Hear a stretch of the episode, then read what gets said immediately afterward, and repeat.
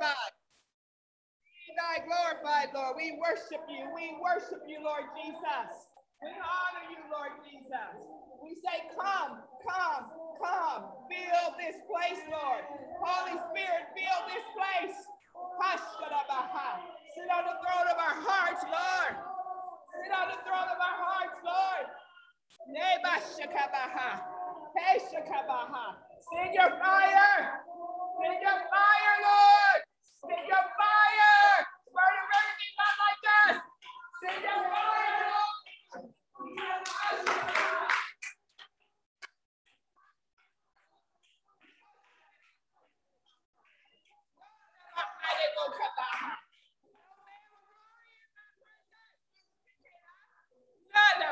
No man in my presence, says the Lord. No man, says God. Moshalaha. Moshalaha. Hallelujah. Hallelujah. Hallelujah. Hallelujah. Hallelujah. Thank you, Lord.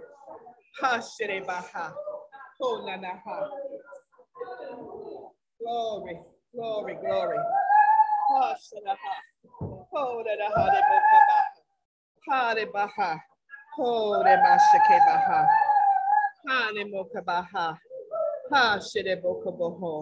Lord said he has to be worshiped. We must come and worship him in spirit and in truth. Releasing, releases praises unto him. Hey, Mashakaba. He releases unto us his presence, his anointing, his glory. Hallelujah. Hallelujah. We come here every time to meet, to be changed, to meet with you, Lord God. Not with man, but with you, God. We come to meet with you, Lord God. Thank you, Lord God. Thank you. Thank you, God. Hallelujah. Hallelujah. Hallelujah to you, Lord. Hallelujah. We worship you, Lord. We praise you. We magnify your name. Ha, ha. Ho, na, na, ma, ha. Ho, na, na, ma, ha. Thank you, Lord. Thank you for your fire, Lord. Burn it up, Lord. Burn it all up. Burn it up. Nothing like you, God. Hashakabaha. Hoshakabaha. Nothing that's not like you has to go. Beshekebaha. Hallelujah. Hallelujah. Make way for the presence of the Lord. Habashikebaha. Hallelujah. Hallelujah. Hallelujah. Oh, da baha. Hanemokadoshakabaha. Hallelujah. Hallelujah. Thank you, God. Praise you, Lord. Praise you, Lord. Hallelujah. Hallelujah. Hallelujah. Hallelujah. You may be seated. You may be seated in his presence. You may be seated in his presence. Hallelujah. Let's just give the Lord a wave offering. Let's just wave. Woo. Let's just acknowledge the love we have for him. Hallelujah. Hallelujah. Thank you, Lord, for taking us up higher in you, God. Higher heights in your glory, Lord, in your presence. Now give us ears to hear what the Spirit is saying to us tonight. What the Spirit is saying to each of us individually tonight, here in person and those on uh, Zoom. Bokabaha. And anyone that hears this message after will receive the anointing that is on it, that you have stamped it with, Lord God. You have stamped it and sealed it with your approval. And we thank you for it, Lord. In Jesus' name, in the mighty name of Jesus Christ, we pray. Amen. Amen. Amen. Amen. Hallelujah. Welcome again, everyone. Tonight's um, September 27, 2021. Tonight, the message and the uh, teaching is on the process of transformation. The process of transformation. You want to have your Bibles ready, pen and paper, your notebook, your journals, as we begin. Transformation. It is defined as a thorough or complete process or dramatic change in form, structure, or appearance, or alteration at the cellular level. It's a complete process, and it is dramatic. It is a change. It will change. You are changed. Your form is changed. Your structure is changed. Even your appearance will be changed in the way you look. It is a metamorphosis. Have you heard that word before? Metamorphosis. This happens during the life cycle of a species. The butterfly is very known to develop into a butterfly from a caterpillar during this process, metamorphosis. There are other insects, though, that are changed this way. Sometimes you don't even think about that. We only talk about the butterfly. But the moth, flies, yeah, grasshoppers, crickets, dragonflies, and even cockroaches.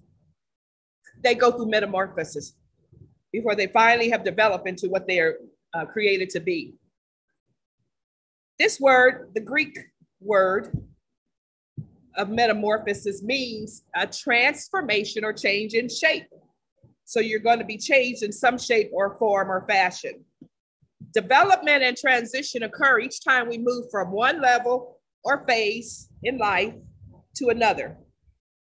Us humans call it developmental cycles because we're, we're definitely at a higher state than with the little insects and uh, the butterfly. So these stages are called developmental cycles, phases, or stages. It is the growth and maturity we experience as we grow.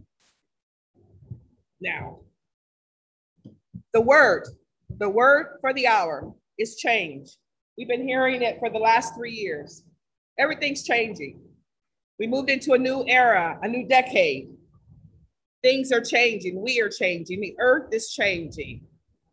In 2019, we began a shift into this new decade or new era, as God will call it, or new season. That's another word for era. It's a new season. In 2020, we were in that change as the world experienced the pandemic.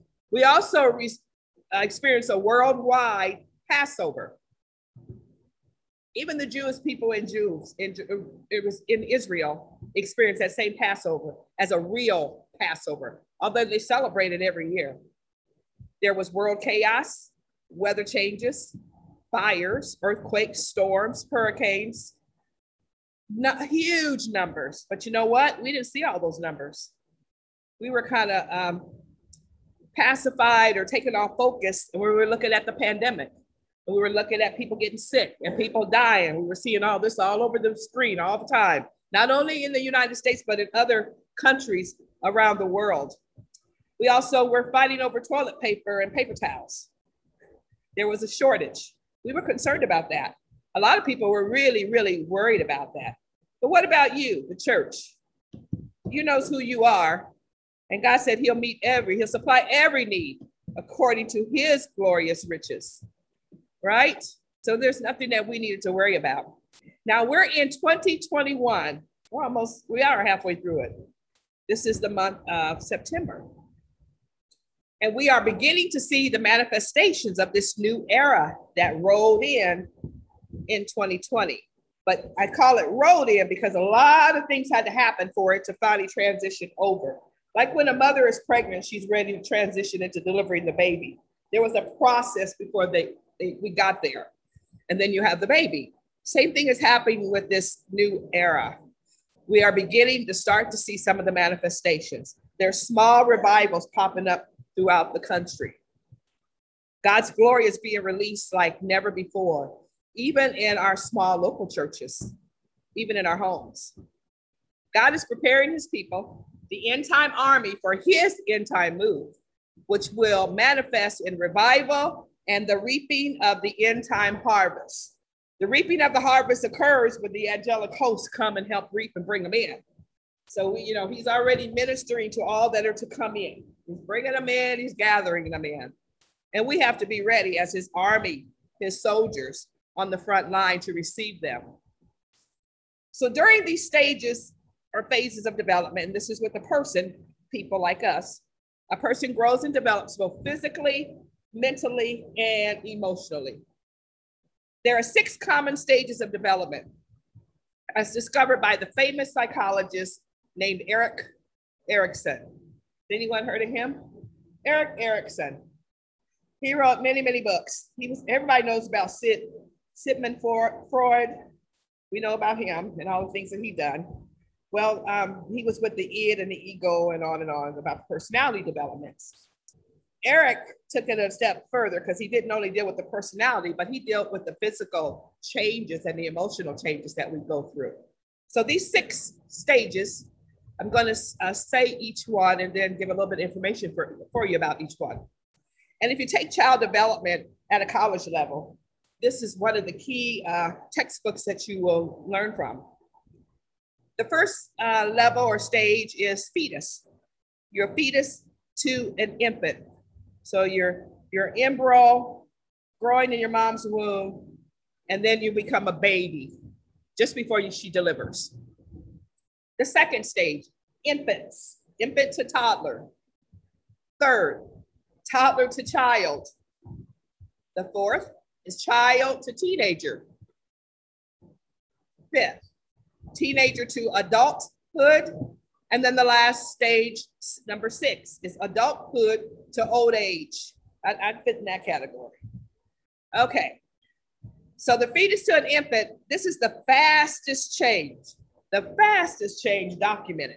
It's the development of that womb, that baby in the womb, from a tiny egg, you know, the egg, the ovum, and the sperm uniting to a fully grown fetus, which happens in nine months or 40 weeks.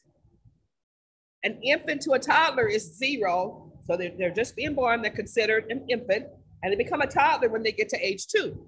And that's where you get that, that statement, terrible twos, because they're transitioning.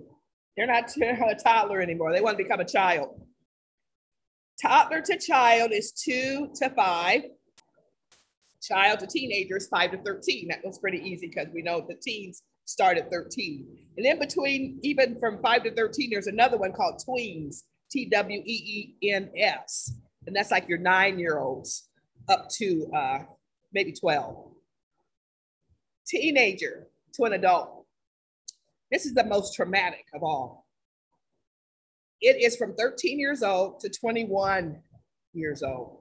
There are numerous hormonal changes and body changes. These were image changes occur. This is where we get that phrase identity crisis. And then you're at, we talked about adulthood to old age, it's 21 and over. It covers our productive years to menopause and approximately 50 years old. I guess after you get to 50 years old, you're not old age anymore. I don't know what they want to call that. but this is Erik Erikson's descriptions. Okay, so the struggle for identity Remember, we're talking about transformation. The struggle for identity happens to all of us throughout our life cycle. Medical science informs us that the typical transition from childhood to adulthood that we experience during our teenage years is called identity crisis. I've already kind of mentioned that. I think we have identity crisis spiritually as well, not only just in the natural. So, what does identity crisis mean? Identity crisis is defined as a period of intense uncertainty, difficulty, and confusion in which a person's sense of identity becomes insecure. It is a turning point, keyword turning point, when an important change takes place. Now, I'm just going to sit here for a minute because I like for us to go back to the childhood, to the teenage there was a there's there's documentation that supports a child gets their image of who they are maybe by the time they're four and five.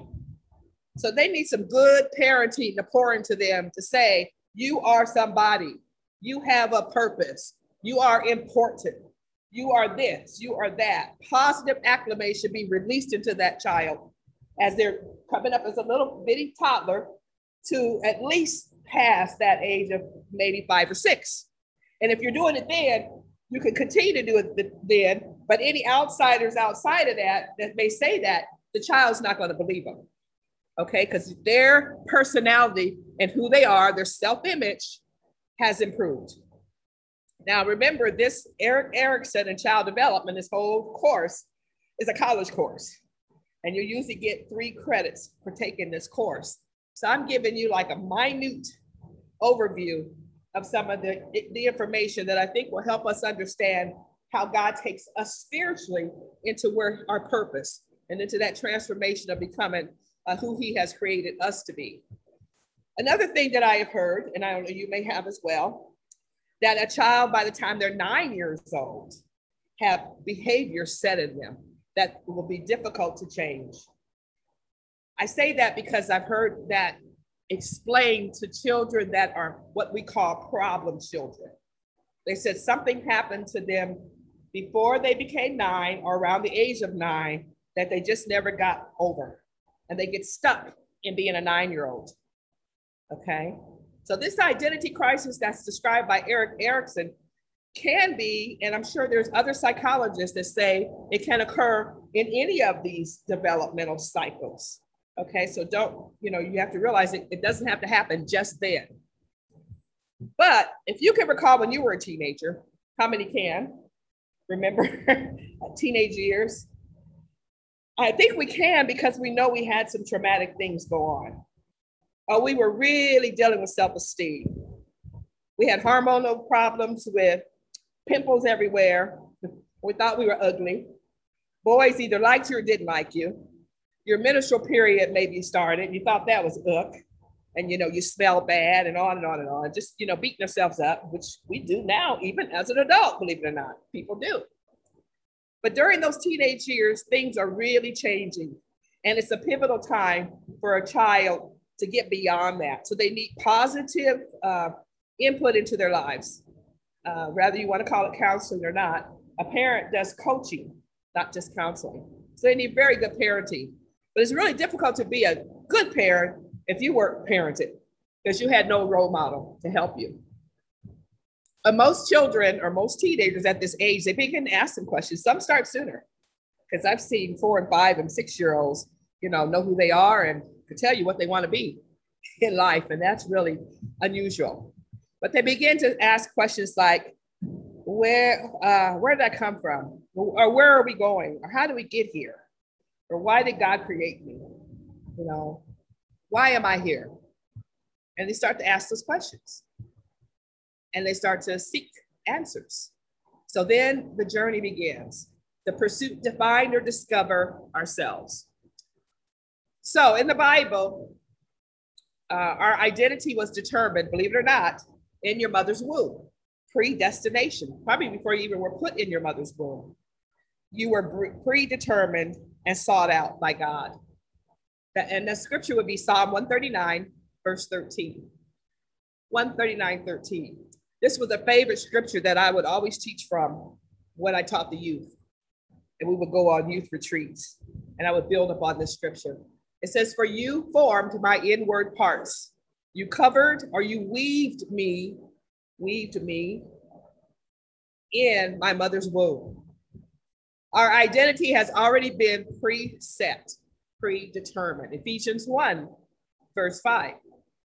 Ephesians chapter 1, verse 5, it says, He predestined us for adoption to sonship through Jesus Christ in accordance with his pleasure and will. That's God, Jesus. As Christians, we learn that our identity is in Christ. Second Corinthians 5:17, one of the first scriptures I've memorized. Therefore, if anyone is in Christ, he is a new creature, a new creation. Old things have passed away. Behold, all things have been or become new. We are new. We are a new creation. We're not the same. We are we are brand new creation. Get that in your mind. Realize that you're not the same. You're different. You look different. You are different. Just as the caterpillar is transformed or changed into a butterfly, a beautiful butterfly, so do our spirits become new. That same process. In Genesis 25, verse 19 through 33, is the story of Esau and Jacob. It is the fulfillment of prophecy, that scripture a war against good and evil pursued. So we want to briefly talk about the two of these uh, folks, Esau and Jacob. But let's first review the genealogy of Abraham. Abraham had two sons, Ishmael and Isaac. This is in Genesis 25, beginning at verse 12. 25, 12. If you want to go there, I'll read. I'm going to read from, I have the King James Version. This would be, uh, we begin at verse, verse 12 and we'll go down to 22. Now, these are the generations of Ishmael, Abraham's son, whom Hagar, the Egyptian, Sarah's handmaiden, bare unto Abraham. And these are the names of the sons of Ishmael, by their names according to their generations. The firstborn of Ishmael, Nebajoth, and Kedar, and Ab, Adbeel, and Mishpah. I love the names. And Misham, and Dumah, and Massa, Hadar, and Tema, Jetur, Nabish, and Kedemah. These are the sons of Ishmael. Those are Ishmael's sons. And these are their names by their towns and by their castles 12 princes according to their nations. Okay, so had, he, they had 12, 12 princes. You know, it didn't say kings, it says princes because they have little towns and princes are over little towns. You know, by, by definition, a king is someone that inherits the kingdom. That's why we are king and priest. We inherit the kingdom. Verse 17, and these are the years of the life of Ishmael, and 137 years. And he gave up the ghost and died, and was gathered unto his people. He was 137. Verse 18, and they dwelt from Havilah unto Shur, that is before Egypt, as thou goest toward Assyria. And he died in the presence of all his brethren. And these are the generations of Isaac. So we just did Ishmael, and it, showed that they lived, um, they dwelt in Havilah and Shur, that is before Egypt. They dwelt there before they ended up in Egypt right? Verse 19. And these are the generations of Isaac, Abraham's son. Abraham begot Isaac, and Isaac was 40 years old when he took Rebekah to wife, the daughter of Bethuel, the Syrian, of Panda Aram, the sister to Laban, the Syrian. So Rebekah was the sister to Laban. And Isaac entreated the Lord for his wife because she was barren.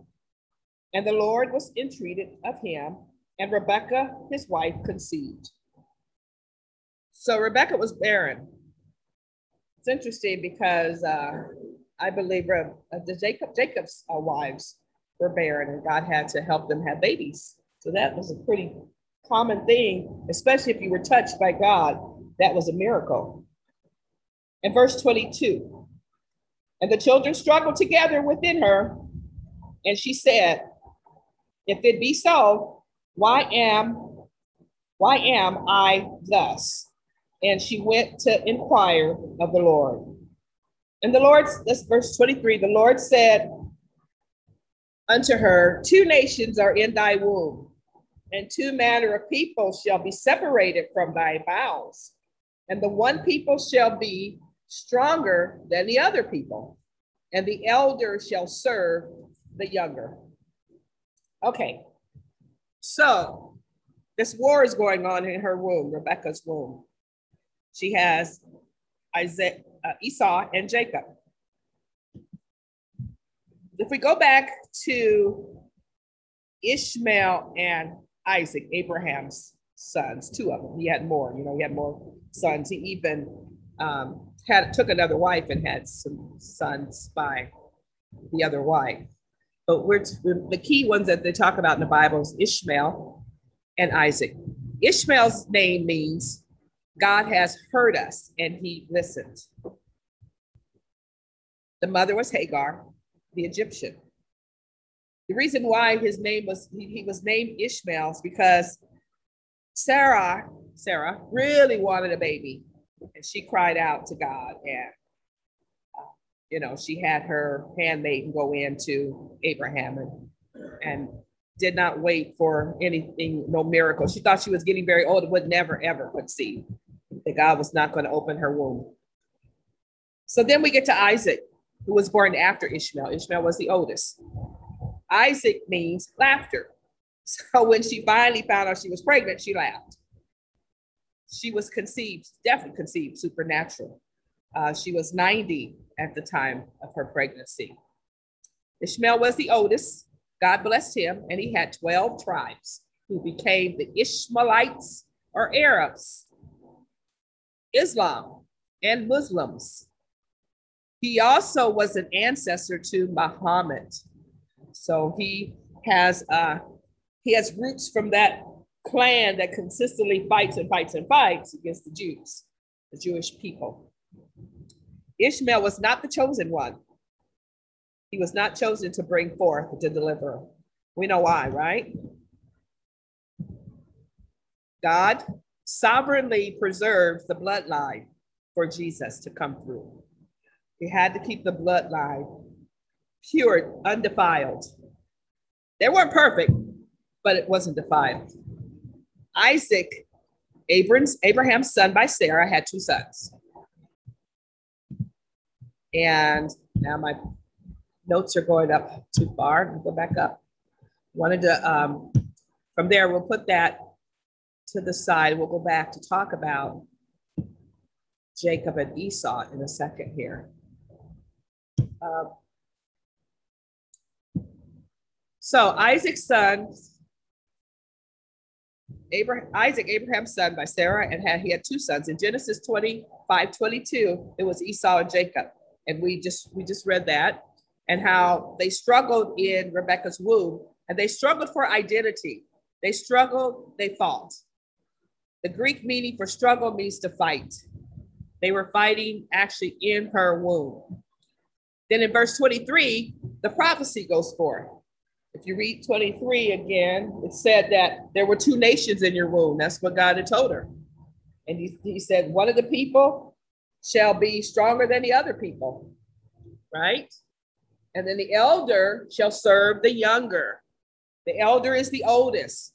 The first one born out of Rebecca's womb was Esau. He was the older. So it was already prophesied that Jacob was going to be the chosen one because of the bloodline, purity of the bloodline. See how God does the beginning from the end? Like he, he would do that for us too, right? Okay. Their identity and destinies were already set before their birth. They were going in that womb, in their mother's womb, they were going through this transformation process. Because it's almost like if Esau came out first, Jacob was grabbing his heel or pushing his heel or doing something in the womb. But the elder is to serve the younger. The Hebrew, in Hebrew, your name, in your name, in Hebrew, your name has four pillars. It means it has four meanings. It has four things that it's supposed to do or produce. There's, and I'll say what they are, and I'm going to explain each one. Nature. It, it's this is how you understand your assignment in earth and who you are. These four pillars. It means you have an understanding of you. You will understand your nature, your destiny, your function, and your dominion. Your name should give you an answer to all four of those. Your nature, destiny, function, dominion. Nature. What is nature? Okay, nature. I think I, did I go up too far? I get excited that I hit the wrong button. Sorry, you guys. I went backwards. and I want to make sure I give it correctly here.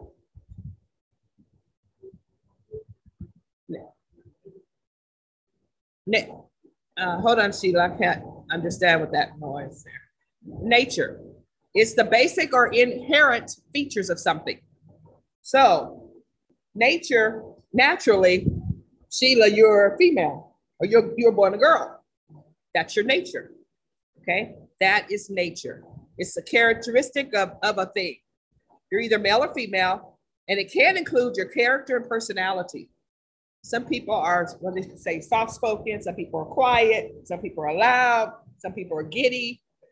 You know, it's just your person, it's your personality, it's the nature of who you are. And some of those traits you can't control them because they come, you know, through the bloodline from our family. The second pillar, destiny. The events that will necessarily happen to a person or thing. So it's what you were destined to do. It's your future. It's God's will for your life. That was is what destiny is. That too predetermined. It's divine. It's divine decree. God decreed you into existence.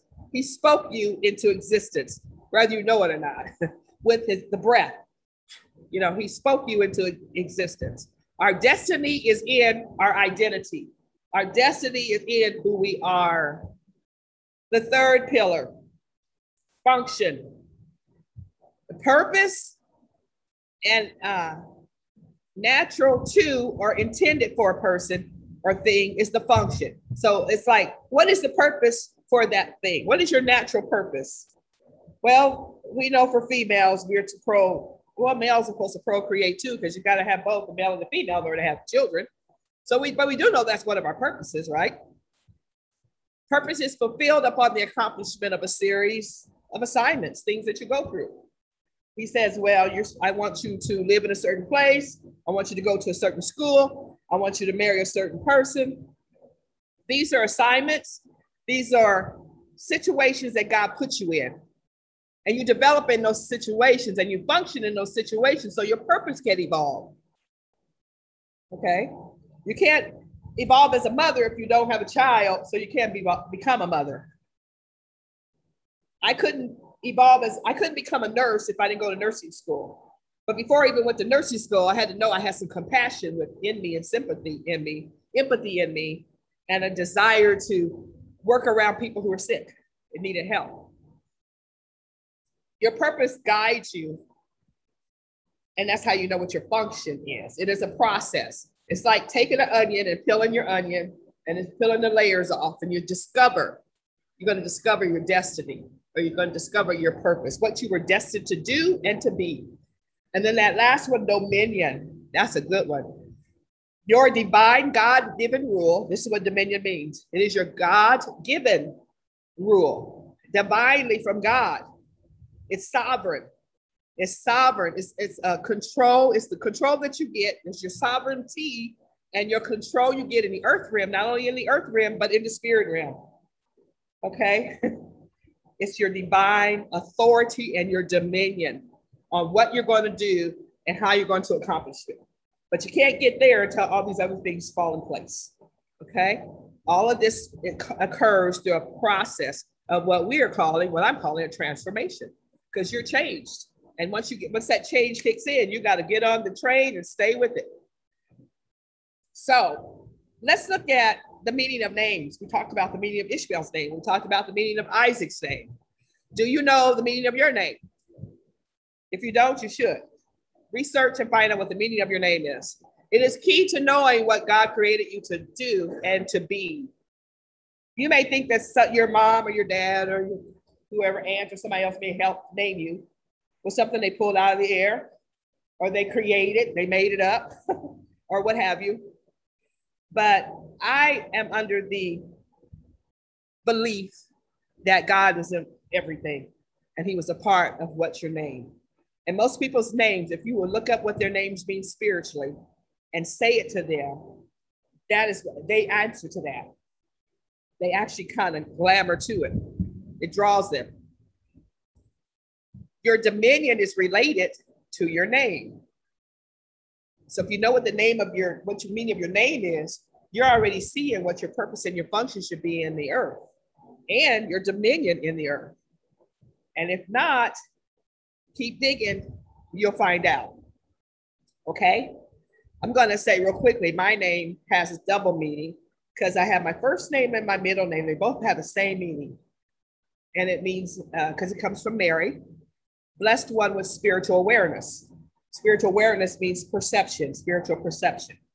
And so I one of the gifts that really operates strongly in, in my life is this the spirit of discerning of spirits. It's the main one that the enemy fights me against too, to learn to really flow more effectively and efficiently in that gifting. Okay. So that's kind of like what a name, uh, knowing your name will do for you. We know the story of Esau and Jacob. Remember, Esau sold his birthright for a bowl of stew. And in doing so, Jacob received the blessing of the firstborn. He was going to get it anyway, right? Because it was predetermined. We know that.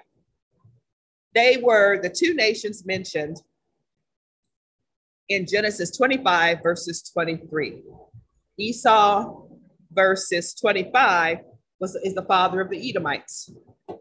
So both of their destinies were predetermined. I'm talking both about Jacob and Esau. Esau, he is the father of the Edomites. And when you look and dig in more deeply, you'll find out that it's like the Hittites and some of the others, Amorites, the Moabs, Canaanites, all the ites, as they say. The father came down the street, but the, the bloodline was Esau, which are the Arabs. Arabs who, you know, are Muslims.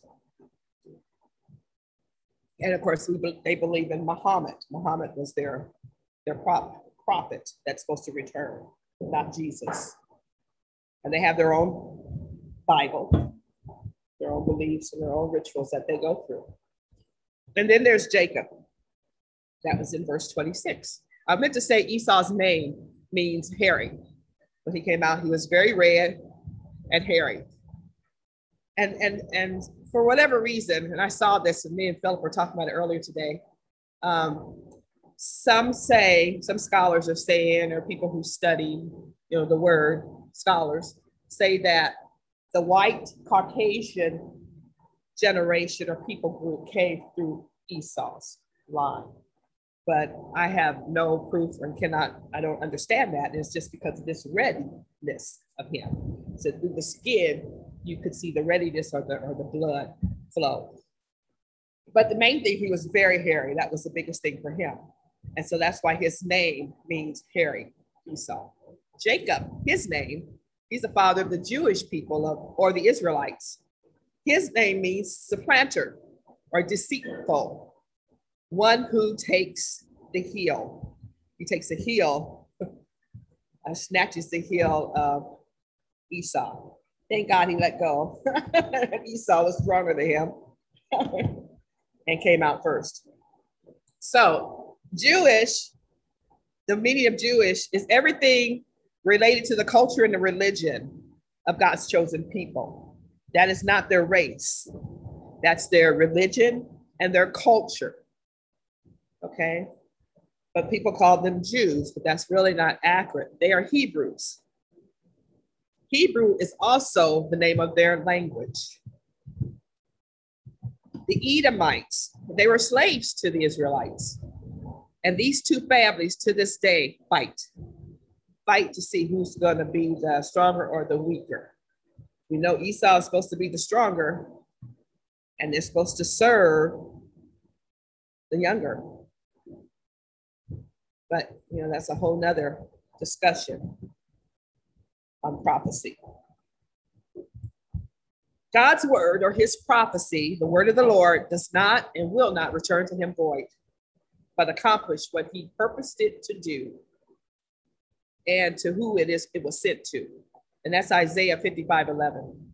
So when he prophesied in verse 23, 25, my pages are turning because of the fan. Chapter Genesis 25, 23 that was a prophetic word. And that prophetic word will come to pass. And, and still is evolving and coming to pass to this day. Hebrews 4:12 says, For the word is of God is quick and powerful and sharper than any two-edged sword, piercing even the dividing asunder of soul and spirit, and of the joints and marrow, and is a discerner of the thoughts and the intents of the heart. Wow. Hallelujah.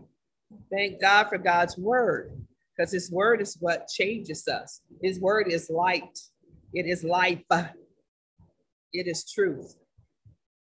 Praise the Lord. And our words can be the same. So we need to be real careful about our mouths and what we say and who we say things to. Now, in the birth canal, we know in the birth canal is very tight. It's a narrow space that the fetus must slowly move through, and it's monitored closely, very closely. And it is, it's a struggle because the baby's trying to get out, and the mama's trying to push the baby out. And so they're both struggling. but it has to be monitored and managed, the birth process. It requires much pushing, much focus, much effort, and pressure, but controlled. If there's if it's off in any way, we could have a problem, an issue with the baby or the mother. You could lose the baby or you could lose the mother. It's really a life-threatening uh, situation when things happen. Requires close monitoring to ensure successful delivery. Our struggle is between good and evil. So the flesh, which is our old sin nature, we war against the spirit, our new nature, which is the real us, the real you. In Second Chronicles 20, verse 15, Second Chronicles 20, verse 15, the Bible says, the battle is not yours, it is the Lord's, because it is a spiritual battle for our souls. Holy Spirit is the one who is causing and producing the change. He is in control. He is the change agent. We must yield to him. We must yield to his spirit and his de- dealings with us. Philippians 2, verses 12 through 13. Philippians 2, 12 through 13. It says, Therefore, my beloved, as you have always obeyed, not as in my presence only, but how now much more in my absence. Work out your own salvation with fear and trembling. So we have a responsibility to yield and go to the process of sanctification. For it is God who works in you both to will and to do for his good pleasure. In Genesis 27, I'm not going to read that whole chapter, but highlight a few things. Jacob, with his mother Rebecca's assistance, he tricked Isaac into giving the blessing of the firstborn to Jacob. Okay, and of course, then, you know, Isaac was getting real, real old and couldn't see and on and on. So we're going to discuss the, the transformation of Jacob. In Genesis 27 42, Esau told Rebekah he was going to kill Jacob after he stole the birthright. So he says, I'm, gonna, I'm going to get him. I'm going to get him. I'm going to get him. So in Genesis 28, verse 6, Jacob was told by, J- by Isaac to leave and to go to Padan Aram, we said that word before because it's um, it's where Laban lives to find a wife. And he charged him not to marry, don't you dare marry a Canaanite. Why? keep the bloodline undefiled, to keep the bloodline pure. In verse 7, Esau takes a wife. This is still Genesis 28. So you want to go back and kind of read those chapters together, and then they'll make a lot of sense to you. In verse 7, Esau takes, he took a wife. Esau, this is about Esau, this is not Isaac. Esau took a wife from Canaan and other pagan tribes. Why? He, he despised his father. He knew his father didn't like it because his father told Isaac not to do it. So he's doing just the opposite. He's really still pretty bitter about what had happened. You can read later in, in Genesis 36 about the full genealogy of Esau. Okay, so back to Jacob. God first speaks to Jacob in a dream in Genesis 28, verses 10 through 21. Genesis 28, verse, verses 10 through 21. I know this is a little different than some of the other prophetic teachings classes we have or gatherings, but this is really teaching. It's not um, it's not so much uh, I don't know impartation, although you're you're receiving, I'm sure something because I am not responsible. I'm just going to deliver. Genesis 28, and I'll begin in my translation as King James, verse 10. And Jacob went out from Beersheba and went toward Haran. And he lighted upon a certain place and tarried there all night because the sun was set. And he took up the stones of that place and put them for his pillows and lay down in that place to sleep. And he dreamed, and behold, a ladder set up on the earth, and the top of it reached to heaven. And behold, the angels of God ascending and descending, going up, then coming back down. And behold, the Lord stood above it and said, I am the Lord God of Jacob, thy father, and the God of Isaac. The land whereon thou liest, to thee will I give it, and to thy seed. And thy seed shall be as the dust of the earth, and thou shalt spread abroad to the west, and to the east, and to the north, and to the south. And in thee and in thy seed shall all the families of the earth be blessed. Very similar to Abraham's word. And verse 15 And behold, I am with thee, and I will keep thee in all places whither thou goest, and will bring thee again into this land. For I will not leave thee until I have done that which I have spoken to thee of. And Jacob awakened out of his sleep, and he said, Surely the Lord is in this place, and I knew it not. And he was afraid and said, How dreadful is this place! This is none other but the house of God, and this is the gate of heaven. Wow. Can you imagine? I think I might have said the same thing. Verse 18 And Jacob rose up early in the morning and took the stone that he had put for his pillows and set it up for a pillar and poured oil upon the top of it. And he called the name of that place Bethel. But the name of the city was called Luz at the first. And Jacob vowed a vow, saying, If God will be with me and will keep me in this way that I go, and will give me bread to eat and raiment to put on, so that I come again to my father's house in peace, then shall the Lord be my God. And this stone which I have set for a pillar shall be God's house. And of all that thou shalt give me, I will surely give the tenth unto thee. The tenth meaning his tithe. He would tithe on everything that God had blessed him with. When you say that's destiny, that was destiny. So we see the same bloodline that God is tracking and guiding. In Haran, Jacob served his relative Laban and asked for Rachel in exchange for seven years' labor. Laban tricked him, though, and gave him Leah, saying it was against their beliefs to give the younger before the firstborn. So he gave him another week or seven years. Quick plug in November, every Monday night, we're going to talk about the feast of the Lord, not of Israel, not of the Jews. They're the Lord's feast. There's seven, the major seven are we going to talk about that we too, as newborn, newborn or born again Christians, should also be celebrating, experiencing. And so, one of the areas we talk about is Daniel and the 70 uh, days or 70 weeks this is saying here in the word, it says, so he gave him another week. That week means seven years. And he married Rachel. So in Genesis 30, chapter 30, Jacob had several sons by Leah and her handmaiden, and Rachel, Rachel's handmaiden, not Rachel, because Rachel was barren. 12 sons and one daughter. And God spoke to Jacob supernaturally in dreams and visions and angelic visitations, and very, very supernatural was his encounters with God. And so that too is something that can still happen today. It does happen today. I know it. I should be embracing it more, and it should be happening for me. And I'm going to ch- I'm going to get stronger and stronger as God continues to deal with me on that matter. Amen. Amen. And you too, as well. Amen.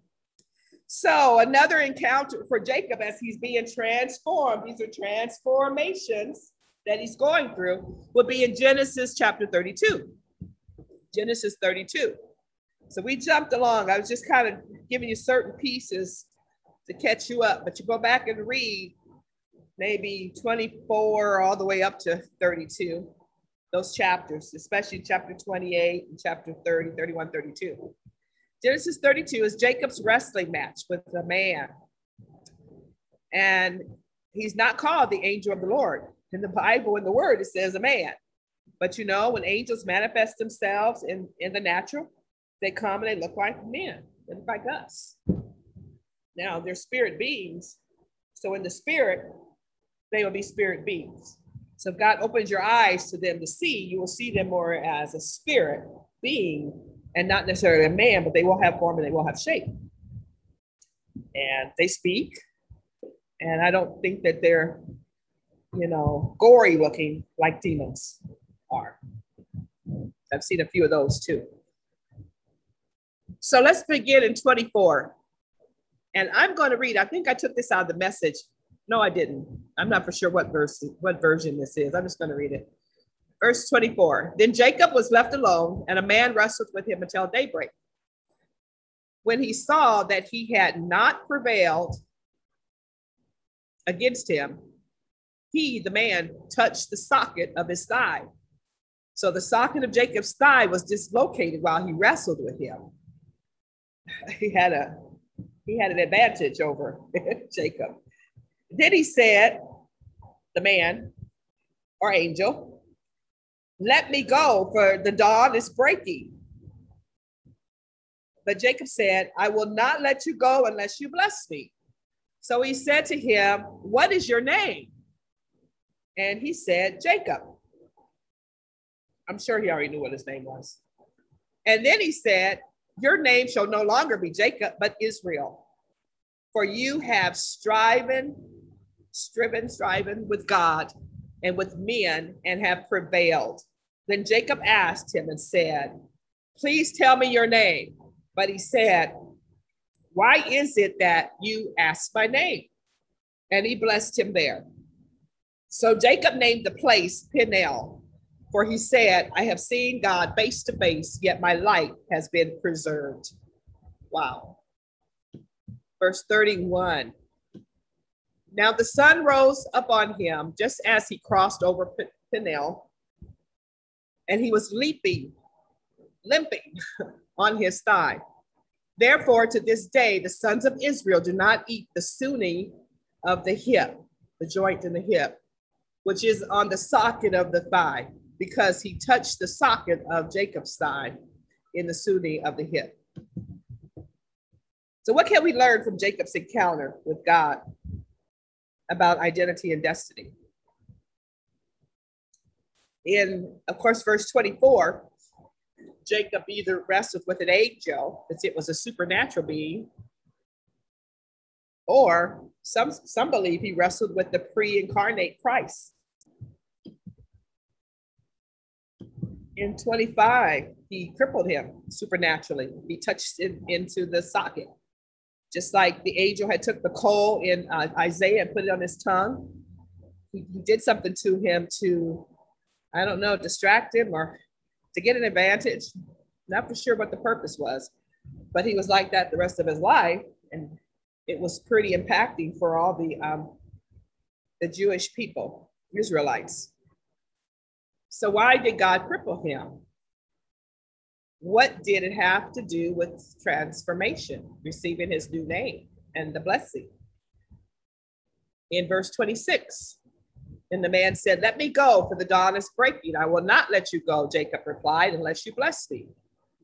Even though Jacob was crippled, he refused to let the angel or the pre incarnate Christ go until he was blessed. If we go down to verse 28, he says, No longer will your name be Jacob, the man told him, but Israel, because you have fought with God and with man, and you have prevailed. Jacob represents his old nature or our old nature. Israel represents the new nature, the new man. his destiny and his purpose was revealed. He gave him a new name, the new name, Israel. What does Israel mean? We already heard that it meant he ruled, the, God strives another man of Jacob and his descendants. Is another name for Jacob, which means God strives. But also it's, for, it's, it's descendants that come out of him. It means the same thing. That God is going, he strived with them. And it, it, it was a will, it was a will thing. The proper name of Israel means he will rule with God. So if you were to look up in the Hebrew, the meaning, the proper name or meaning, it means he will rule with God. So God will stay true to the personal name in which he gave to Israel. He told Israel that they were his chosen people. So that's what that means. They're going to rule with him, especially in the millennial reign of Jesus Christ. This name, Israel, is a compound, a comp, has two compound roots, Hebrew roots. The first Hebrew root is Sar, S A R. Sar means prince, it means one who rules. The second, the second root is E-L, L. What is L? God, God. Elohim. E-L means God. So when you put them both together, it means he will rule with God. Israel will rule with God. Israel is God's chosen people. So in verse 29, then Jacob asked, Please tell me your name. Why do you ask my name? The man replied. Then he, he blessed Jacob there. So he did, he never did tell him his name, did he? No. But he had to be of some divinity if he was able to bless it. Okay. Peniel also meant face to face with God, and that's what he named that place when he had that encounter. So maybe you should name places where you've had encounters with God. I'm sure there are open portals there in those places. To wrestle is to struggle or compete forcefully for something or with someone.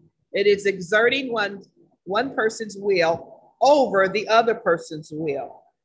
So the angel or the man was trying to exert his will over Jacob. But Jacob was exerting his will over the angel. And who won? Jacob. He won. Just as Jacob had to wrestle with God, we too will wrestle with God. This happens when we encounter him and he um, he saves us. He saves our souls. So you were encountered by God when you got your salvation. It didn't just happen. You just didn't decide, I'm gonna I'm to walk. I'm to be a believer now. There was, it was supernatural. It was in God's timing. God confronts us to break our will. We have to submit our will to his will. So see how Jacob had that angel submit his will to his will. Same thing with God. We have to submit to God's will, his love and his grace for our lives. And when we do, we are we to be we are going to be delivered, set free, receive salvation, all the benefits of salvation and being delivered. Mercy, grace, power, anointing, walking in our, our grace and our anointing and our gifting and our purpose and our destiny. Jacob exerted his will over the angelic being or pre-incarnate Christ, so much so that he received the blessing he so desperately wanted. It was not a physical strength that he used to fight with. It was spiritually, it was spirituality. He willed to receive the blessing, the tangible goodness of God by faith. He had strong faith, supernatural faith. So, so, so powerful.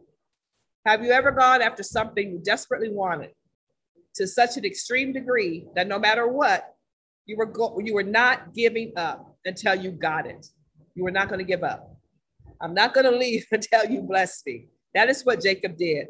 He was in a fight for his life.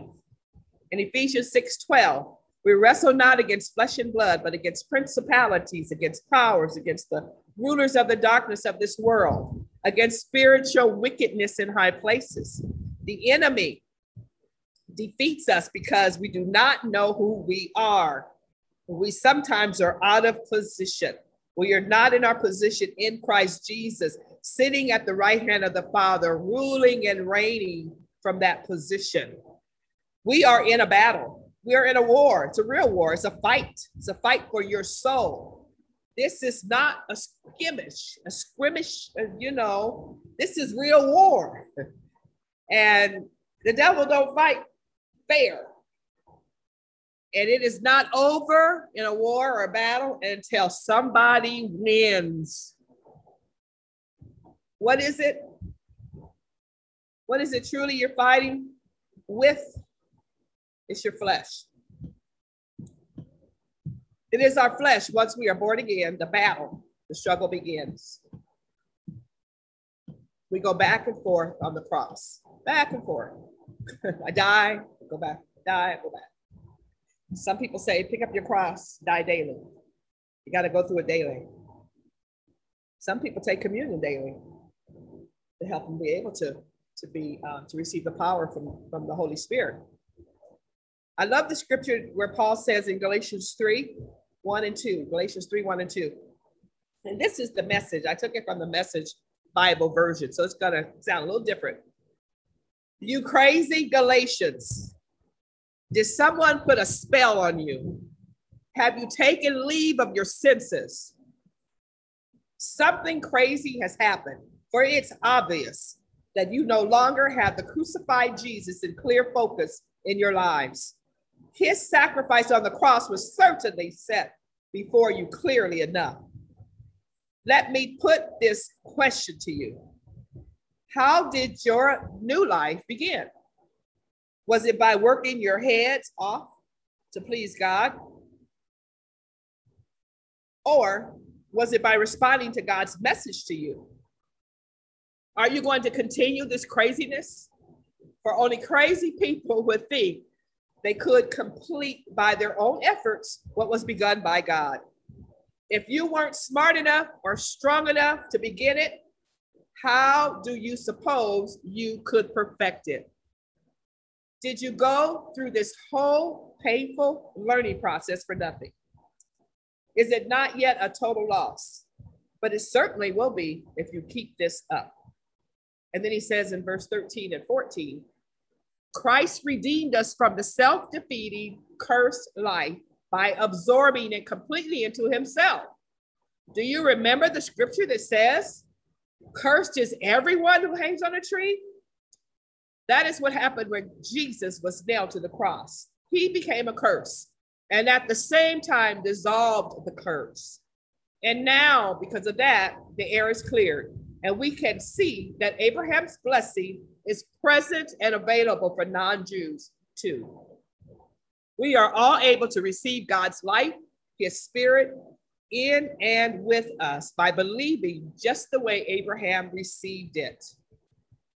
So Jacob wrestling with the angel, and he was transformed like the butterfly. And he was a new person. He became Israel. God changed his name, which is tied to who he is and his destiny, his purpose, what he was created for and created to do. So, what? What? What does your name mean? Where, when, what was the place where you encountered God? Has God given you a new name?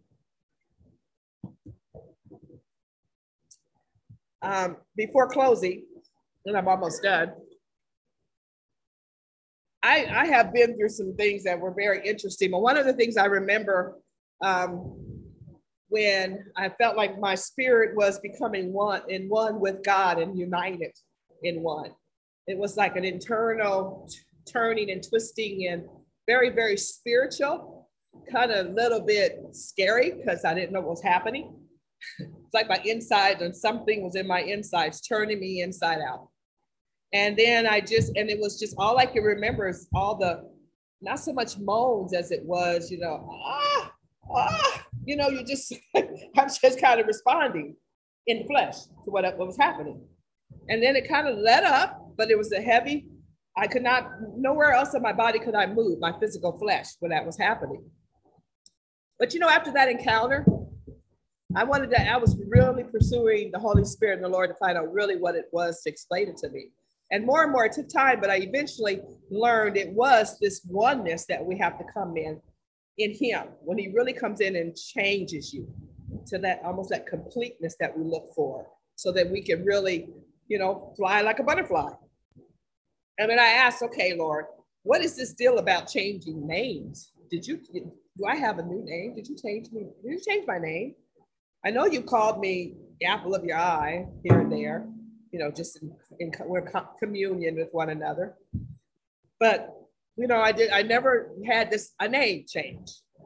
But then, you know, I don't know where he called me and he said, X Factor. I said, X Factor. What is that?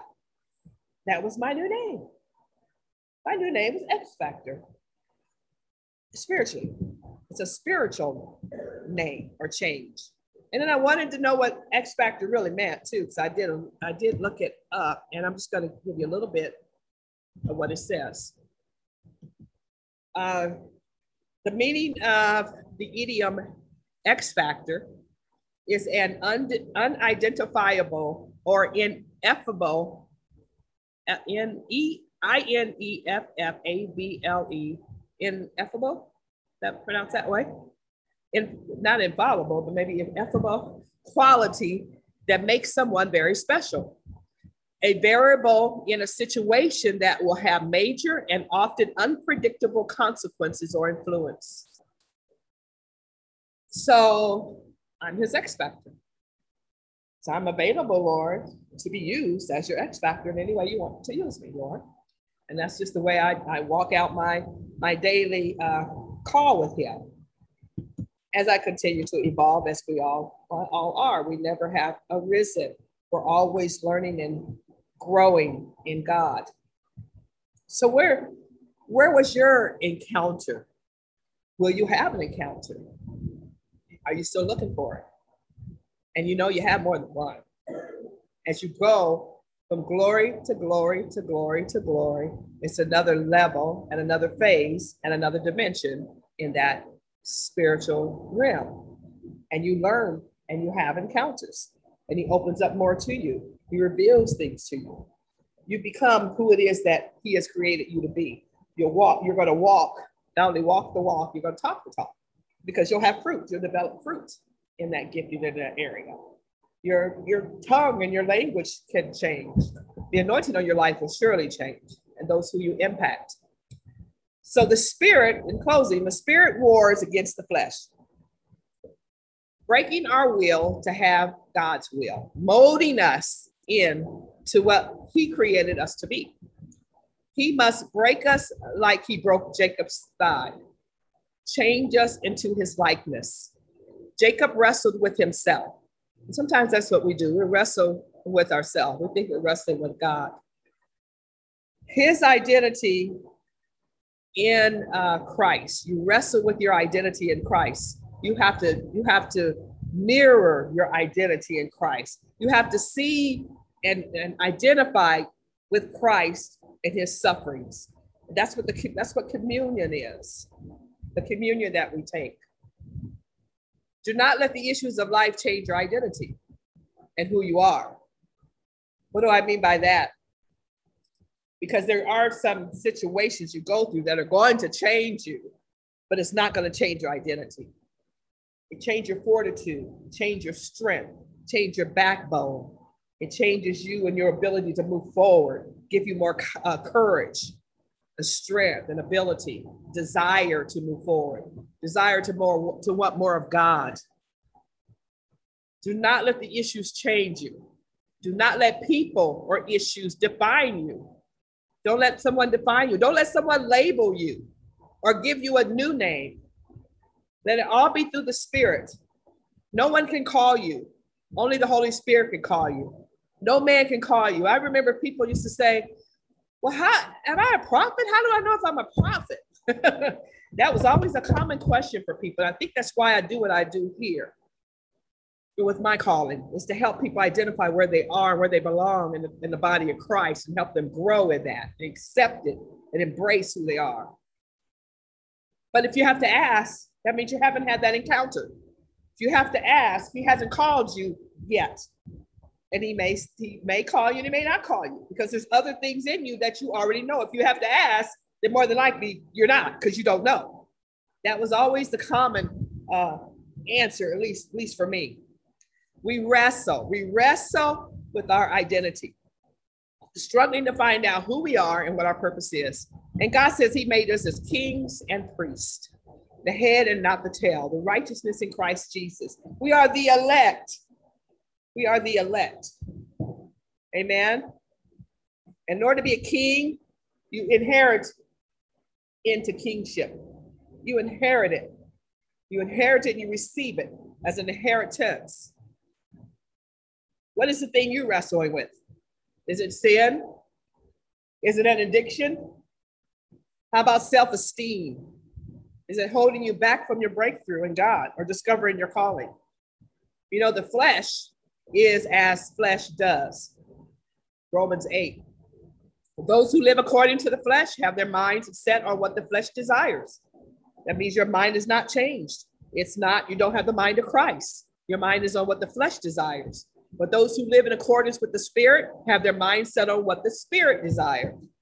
The concern of the flesh is death, but the concern of the Spirit is life and peace. The flesh is intent on things of this world, upon gratifying its own passions and desires. So, why does your flesh want to maintain control of your decisions, control of your life? You must renew your mind. We must renew our minds. It wants to control you because it, it wants to win you over. Remember the battle between the soul, life, and death. After Jacob defeated the angel, he was blessed, and he was no longer the old man with the sin nature. He knew who he was. He received his new name, Israel. He was successful, he was triumphant. Now, how do we defeat the sin nature and become godly nature? we must face our enemies. Those things buried deep in our unconscious souls. They are there hiding, waiting for us to feed it with our attention, entertain it with our thoughts and subconscious minds. That's the part of your mind that you're not fully aware of, subconscious. It's probably more active when you're sleeping. That's when God is in your dreams, but you're not aware of it. But in that unconscious mind, are influ- it influences your actions and your feelings. And you don't think it, you realize, oh, it's just me. God wants to deliver you from every demonic force holding you back from moving forward in your walk and relationship with Him. He said He will supernaturally pull it up by its roots, never to return. Stop watering it and let the rain of my spirit cover and heal you. You will be clean. You will be an overcomer. And men will rise up and call you blessed. Amen. Amen. As we said earlier, the battle is not yours, it's the Lord's. So, the last thing I'm going to do is read this word of the Lord. I forgot when I got this one, but I'm going to read it real quick. I usually post them on my website too, if you guys want to go back and look at any of them. Um, it begins with John 15, John chapter 15, verse 16, the NIV. He says, You did not choose me, but I chose you and appointed you so that you might go and bear fruit, fruit that will last, and so that whatever you ask in my name, the Father will give you. You have been set apart to do the work of the kingdom on the earth. So get moving. Now is the time to wear the mantle God has given you with confidence. Remember, a mantle is a covering. You wear it like clothing.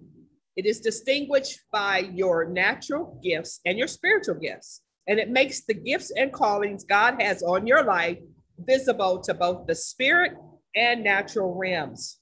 In other words, the spirit realm sees the power you carry and bows to God in you. Your mantle does not, your mantle, I went up too far, does not leave you.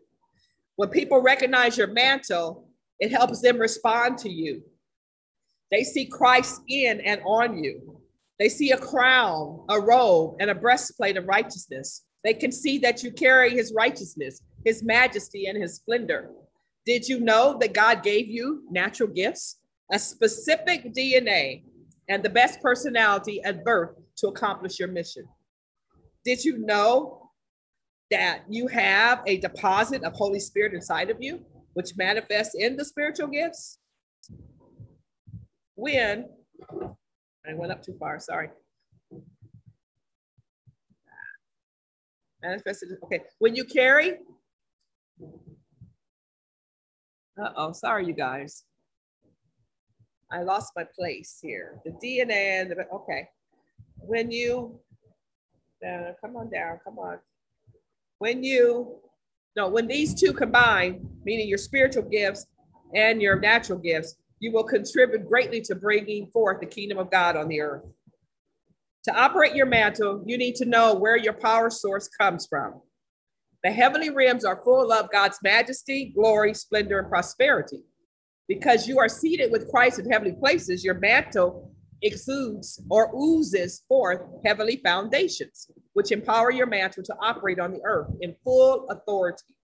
When you carry God's splendor and majesty, you are stepping out in dunamis, power, the miracle working power of God, and exousia power, his delegated authority. So you not only have the power, you also have the authority to use the power. This is the dominion of life. Remember, we talked about dominion and your name, which will cause your mantle to be a huge blessing in both the supernatural and natural realms. The future has already been written. You are walking it out here on earth you are bringing forth the prosperity of the king, his splendor and majesty will be released into your every situation that you walk through. Let me say this again. You have been set apart, chosen, anointed, and appointed to operate in your mantle on the earth. Amen. Amen. Yeah, let's pray. Father, hallelujah. We thank you, Lord, for the gifts and the calling are without repentance, God. We thank you, Lord God, for every heart that's here, Lord God, that receives your word, Father. We thank you that it falls on fertile ground and takes root, and that they grow, Father, in you, in oneness in you, in a hunger and desire to be like you.